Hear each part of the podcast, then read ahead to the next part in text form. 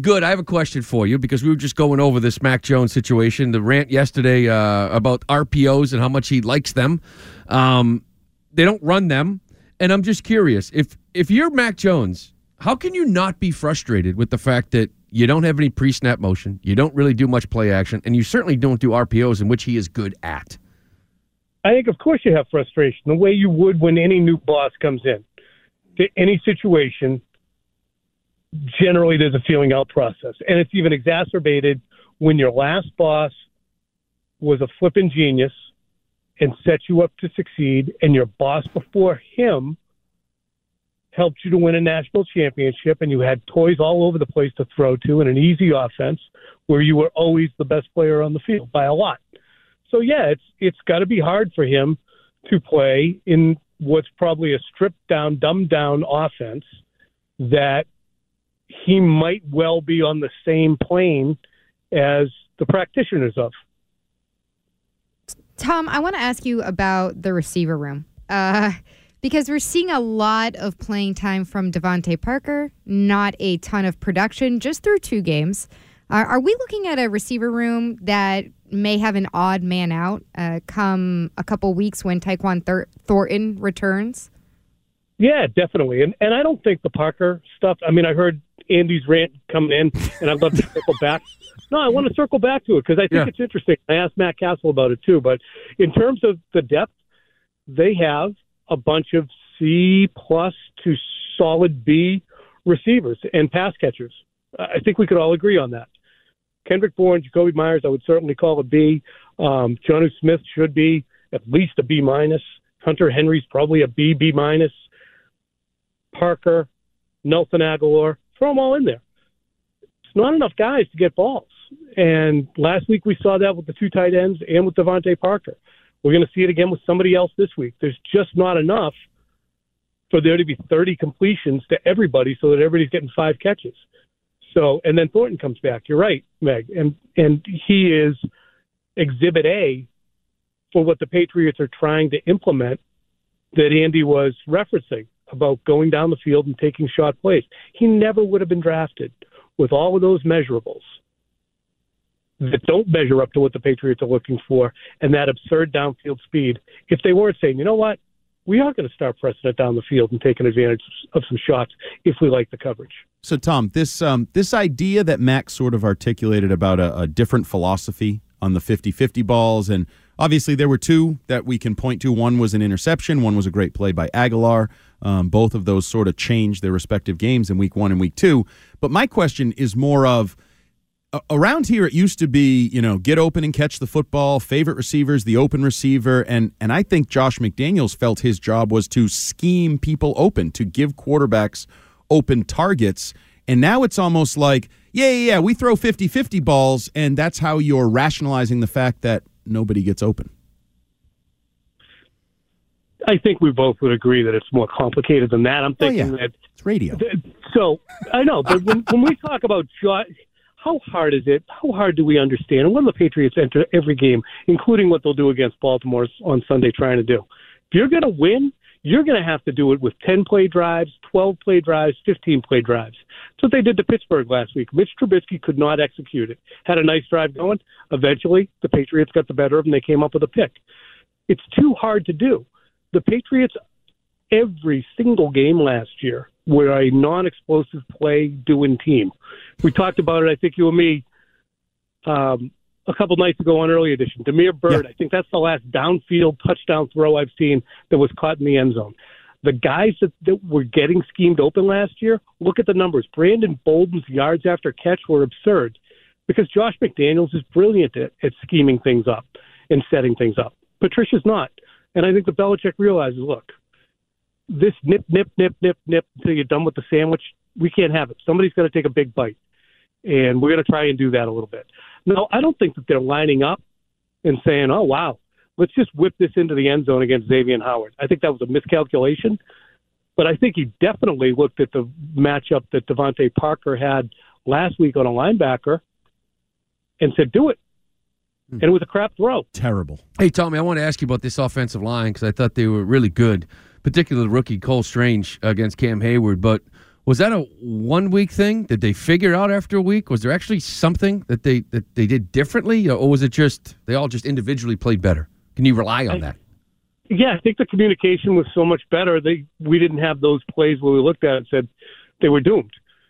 So if you can communicate what the blitz coverage will be between Trent Brown and Cole Strange and Mac Jones, which they should be able to do certainly this week at home. It should be even easier to do.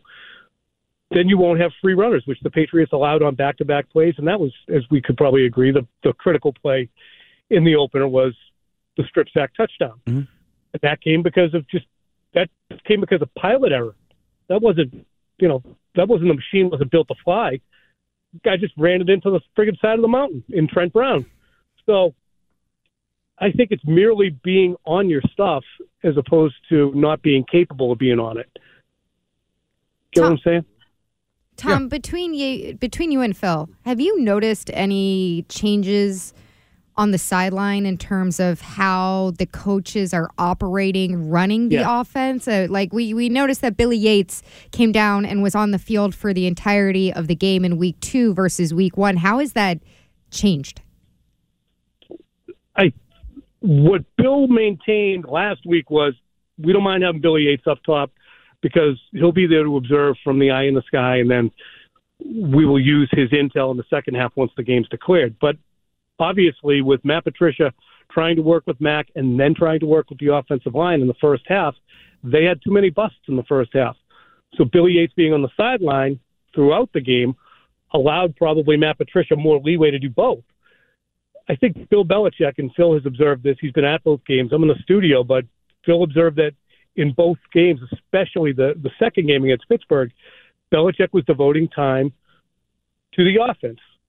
You know, crouched in front of them, back to the field, the way he would so frequently do with the defense when he would sit there and go slants and in cuts. That's the game. Because McDaniels had it. It was it was done. And and the notion we've had so much conversation about Mac Jones this week, and I'm really dumbfounded by the notion of is Mac regressing, and if so, why so, and how bad is this going to hurt him long term? It's two games, and they are dropping from McDaniels to guys who have never done it before and have multiple responsibilities. And Belichick has now jumped in. I don't think anything here has to do with Mac Jones. Agreed. You know, I, I think this is a free year for Mac Jones. I've been saying that for a long time because if he succeeds, I think everybody's going to rave about it.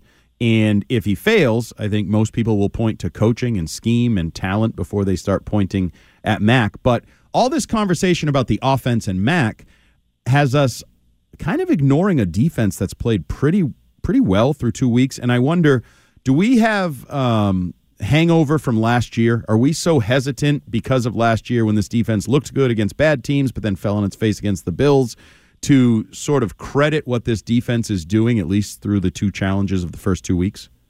And that's the same thing they did in 19 too, right? Yep. Andy, Yep. start eight and up, and then you face plant down the stretch. Yep. So I think probably to a degree there was the the Mitch Trubisky yabut, there was the Tua yabut, but if you combine what Tua did the next week against the Ravens, the yabut was erased. Remember in 2019, the Patriots were 8 0. They went into Baltimore on a Sunday night and they got run on silly, silly. So is the same thing going to occur this week, and the Patriots will be unmasked because that was the unmasking in 2019 of what was a defense that was on a historic pace. What will they be able to do against a Ravens team? I think they're going to be a lot better because nobody on the Ravens right now can run Mm-hmm. except for Lamar Jackson. He's their entire rushing attack. To- yeah, Tommy. So- yeah. Spe- Go ahead, bud. I'm sorry. Speaking of Lamar, we had a discussion the other day. Obviously, Bill talked about it, and and we all think like 2018, probably timing, right? Brady was still there, but Lamar Jackson type quarterback is available. Do they stick with a guy like Mac Jones with that high floor, or would they take a shot on somebody like Lamar Jackson, right? The guy that could be a home run. Just you ever think back about tho- those two difference in quarterbacks? Yeah, I'm writing a column on it now because I think it's so fascinating. The dichotomy between the two. You have Mac, who was the worst athlete of the five first round picks, but had the most beautiful mind and the most accuracy and was the most pro ready. And he walked in and he had a rookie of the year caliber season.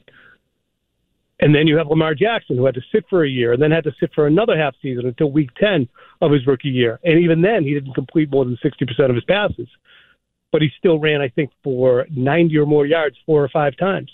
And since then, in 60 games, he's the sixth leading rusher as a quarterback in NFL history, behind like McNair and Newton and Steve Young. He's already all the way up there.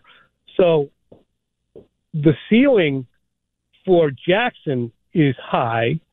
Floor was probably low if he didn't improve as a thrower. But as Devin McCourty said yesterday, he's better. That's the problem. He got better. And now he's, if you put the two of them up, but do you guys agree with this? Lamar Jackson was better in year two than Mac Jones will be. Lamar was an MVP. Yes. Yes. Yes. 100%. Yes. He's better than Mac Jones is now. Yes. Yes. Yes. And he'll probably, at his best, will always be better than Mac Jones was. Yes. Well, but Tom. So did, so did they blow it? okay, Tom. This is blow it or did Tom. they not? Tommy. This is where I want to come in with the yeah, but. I, Yeah. Because we were talking about this yesterday. They're with the quarterback types th- that are so heavy on the run, like Lamar Jackson. Isn't it so often a question of sustainability? So when he's at his best, but is that best going to be ten years, twelve years in the league where where franchises are looking for quarterbacks to do that? I don't know. I don't know. But but here's the interesting thing, Meg. His development as a thrower has certainly, I would have, I would guess most people who watch the league would say, okay, this isn't a four or six year quarterback. It's probably a ten or eleven year quarterback, and he's got enough arm, and will always have that speed where it's always going to be a threat. He might not run 14 times a game, but he can run four for 40 and hurt you the same way Russell Wilson could. Uh, it's and there is in a vacuum the Patriots peed away so many first and second round picks on the Duke Dawsons and the Keel Harrys and the Joejuan Williamses that taking Lamar Jackson in 2018 at number 31 wouldn't have been a big deal. But for them to get their brains around having just lost to the Eagles and allowing 41 points, to having Brady at the end of his career and wanting to maximize that, to saying, okay, let's let's just draft this guy and see what happens. I don't think they could have done it. It, Uh, it was a miss, no doubt, but I still don't blame them for missing. Mm-hmm. All right, Tommy. Listen, man, we appreciate the time. Always look forward to talking to you on Thursdays. Looking forward to talking to you Love next you week. You enjoy the weekend, pal. See ya. I Thanks, love you very Tommy. much. There it is. All right, see you later, buddy. Um, listen, by the way, at five fifteen, so five twenty, we're going to talk to Vince Wilfork. Um, he's going to join us, Patriots Hall of Famer, thirty second inductee into the Patriots Hall of Fame. We'll talk to Vince at about five fifteen when we come back.